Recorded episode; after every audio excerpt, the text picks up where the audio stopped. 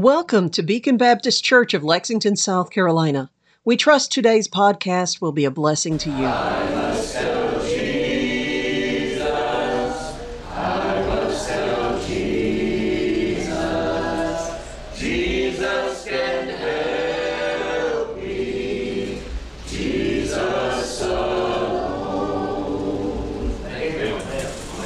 Have you had those moments or times or seasons in your life where you walked or found yourself in a situation that you didn't ask for?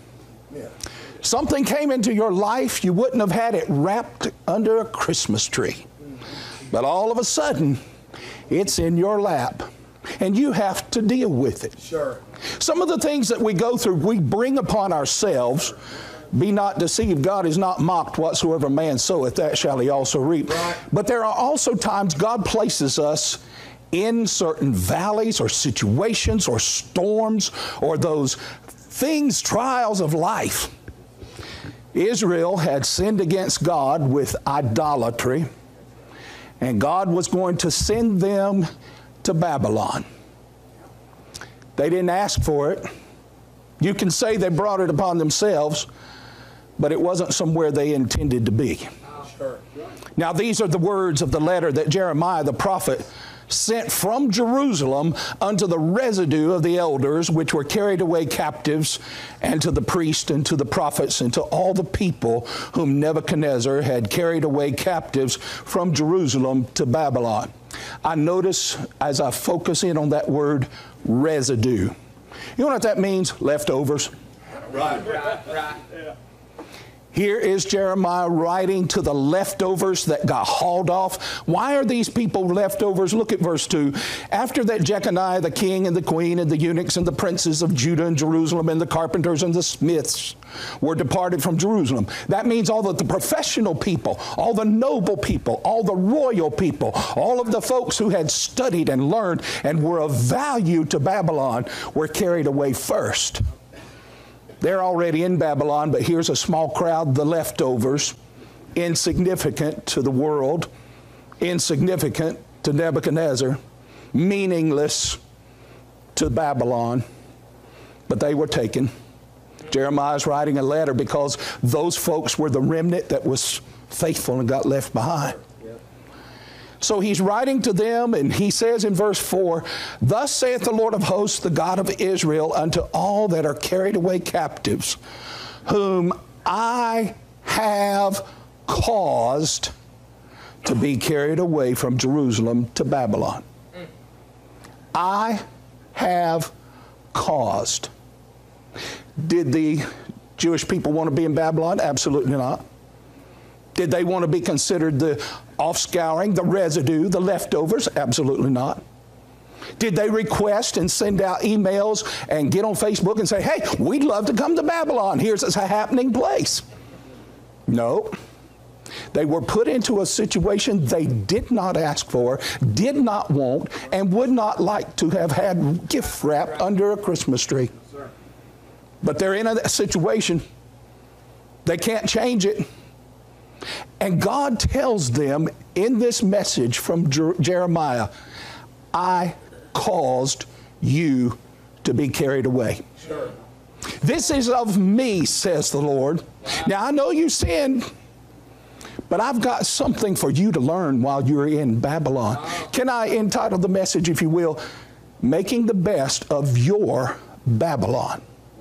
Wherever it is you are today, whatever baggage you carried in with you, whatever your mind is thinking on outside of this meeting, that is your Babylon. Right. Sure. Maybe there's been someone recently who you love dearly and they've passed on, gone to glory.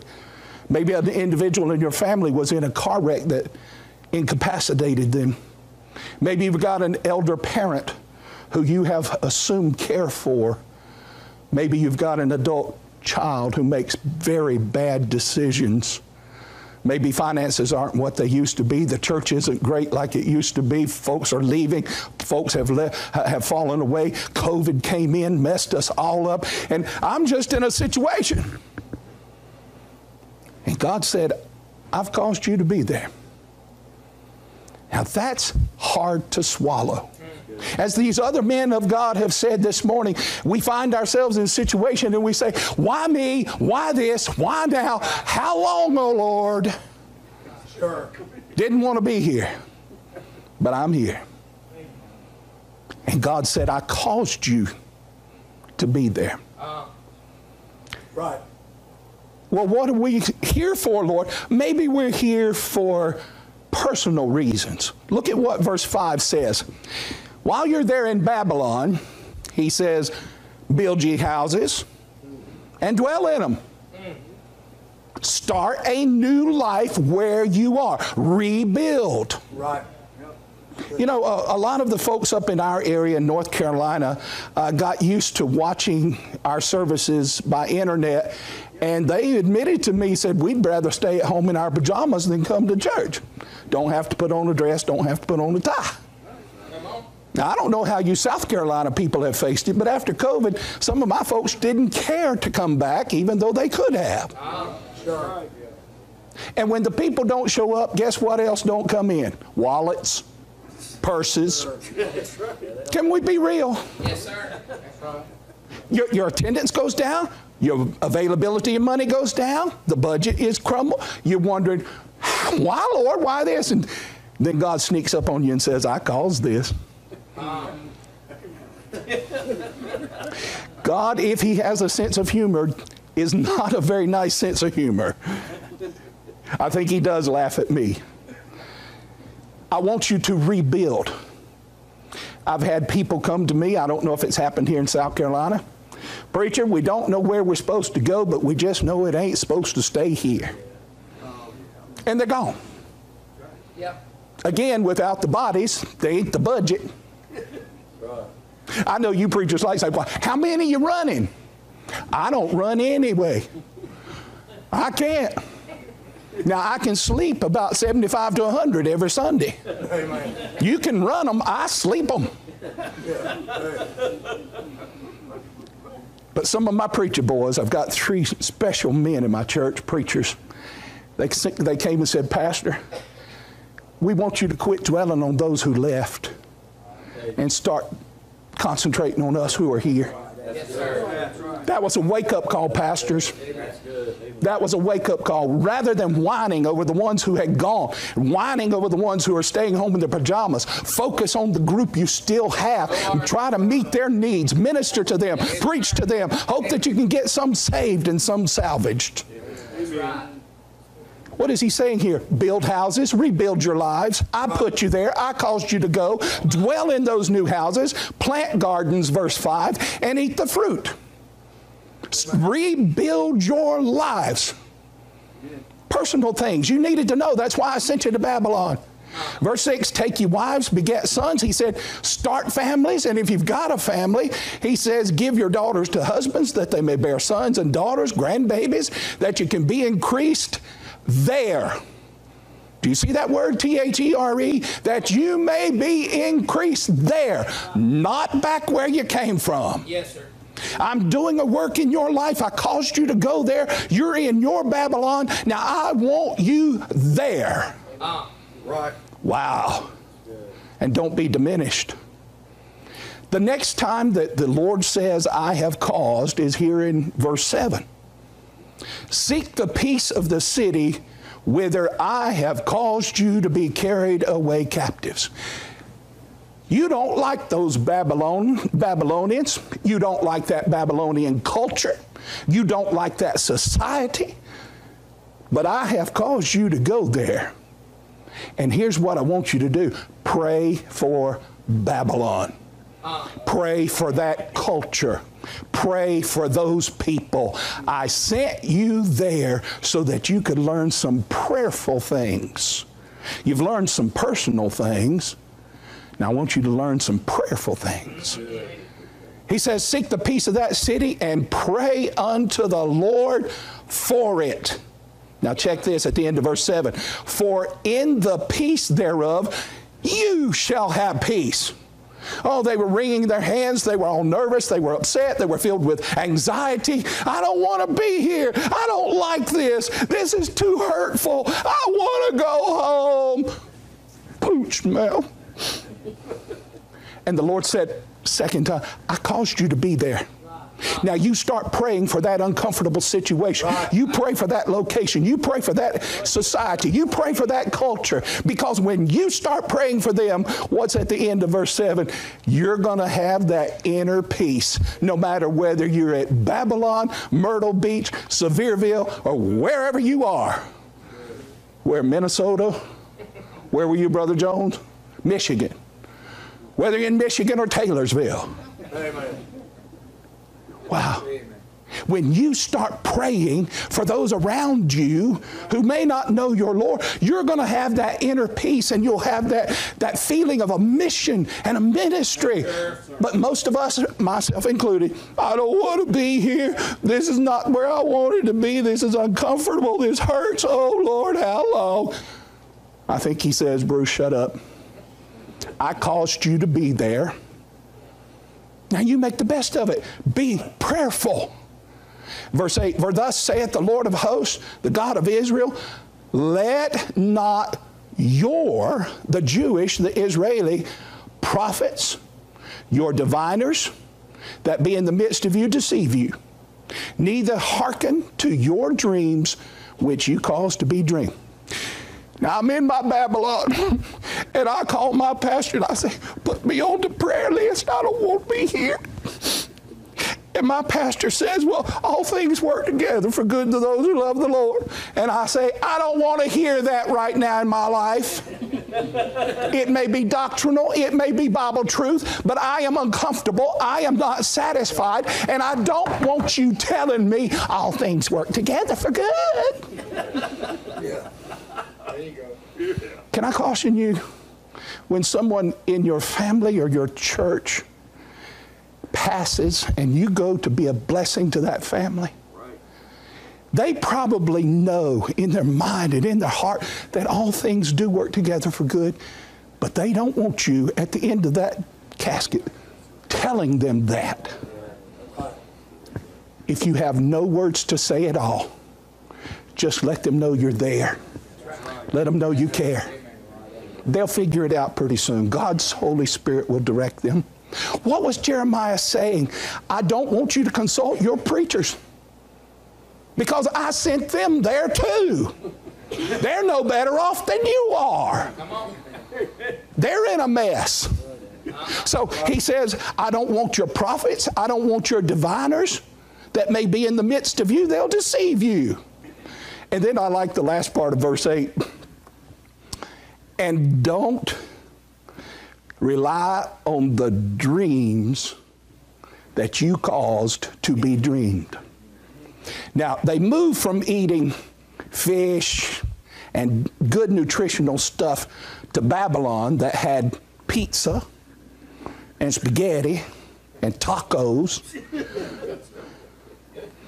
They were used to healthy food back in Jerusalem, and now they've moved to a place that has all types of whoppers and Krispy Kremes. Are y'all getting hungry yet? That was my intention. and they filled up on pizza and went to bed and had visions and dreams that were not of God. They were from indigestion and tomato sauce. And Jeremiah said, When you wake up in the morning and you've had some dreams and some visions, I didn't give them to you. It was that spaghetti you ate before you went to bed. Verse 10 For thus saith the Lord, that after 70 years be accomplished at Babylon. Did you catch that? I've given you a time frame 70 years. Your trial is not going to last throughout eternity. There will be a stopping point. For them, it was 70 years. He said, at the end of 70 years, at Babylon. You're not getting out of that situation until it's been completed. Until you have learned what I want you there, don't even worry about getting out. He said, after 70 years, be accomplished at Babylon. Look at his promise. I will visit you. I will perform my good word toward you, and I will cause you to return to this place. What place? Jerusalem. Guess where God was standing? Back in the holy city. He said, I put you there. Twice he said, I caused you to go there. But I want you to learn some personal things there. I want you to rebuild your life. I've tried to teach you some prayerful things. I want you to get in tune.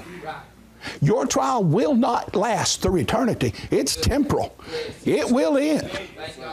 But in the meantime, I've got some things I want you to learn. And so after you've learned those things, I'll stop that trial, that situation. I'll change that atmosphere and I will visit you. Oh, I love that. I'll perform my good word toward you and I'll cause you to come out of there.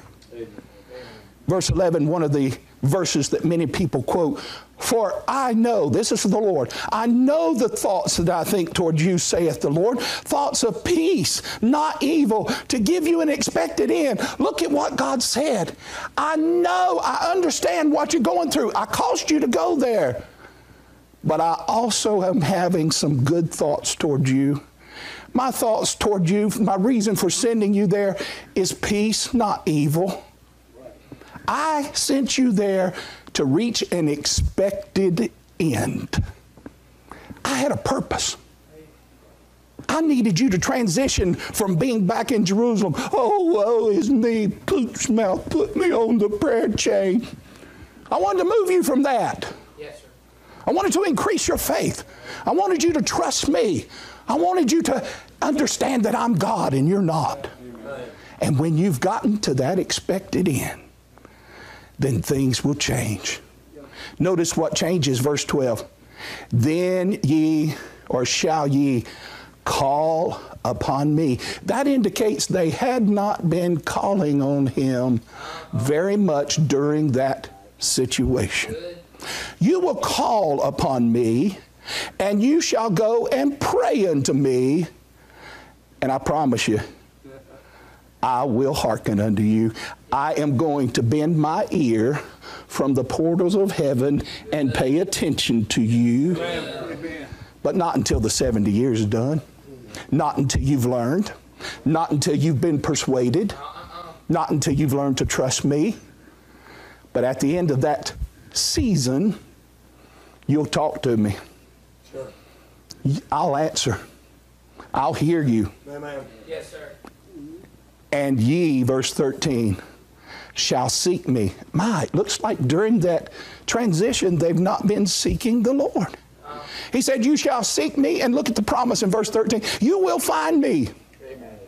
When you shall search for me with what? All your heart. It seems that the Lord is telling these folks what His purpose was, what His intention was. Their prayer life had slacked off. They had not sought for God. They weren't seeking after Him. He said, At the end of this 70 years, I believe you're going to be talking to me. You're going to be looking for me. You're going to be seeking me. And it won't just be a routine daily devotional. You will be seeking me with all your heart. You'll be crying out, Oh God. Right. It won't be now I lay me down to sleep. I pray the Lord my soul to keep. you will be seeking me with all your heart. Verse 14 introduces our third I caused you. Listen carefully, verse 14. And I will be found of you, saith the Lord. I will turn away your captivity. Oh, that's good news. And I will gather you from all the nations and from all the places whither I have what? Driven you, saith the Lord. And I will bring you again into the place whence I caused you to be carried away captive. Now we know that this particular passage deals with those Jewish people being hauled off to Babylon. Did you notice in verse 14? He said, I'm going to turn away your captivity, but then he added this I will gather you, Jewish people, from all the nations. Not only did some end up in Babylon, most of them did. But those Hebrew people were scattered throughout all the Gentile world. So he's not speaking about just releasing them from Babylon. There's a greater picture here. God is saying there's coming a time that I will cause all my people to be regathered from around the world, and I'm going to establish the kingdom, and Messiah will be on the throne, and you will have a thousand years to be together with Him. Amen. And then he ends with, I caused it. Right. Three different times in this small message to the captives, God said, I put you there. I caused this because I wanted you to be greater servants of mine than you were when you were at home and content and complacent. I had to move you out of your comfort zone, made you mad, made you unhappy. But now that I've gotten your attention, your trial will end. I will hear you when you pray, and I'm going to rectify the whole mess and bring us together. I go away to prepare a place for you, and if I go away, I will come again and receive you unto myself, that where I am, there you may be also. Thank you for making us part of your day. We would love to hear from you. Please find us on Facebook or at our website, bbclexington.com.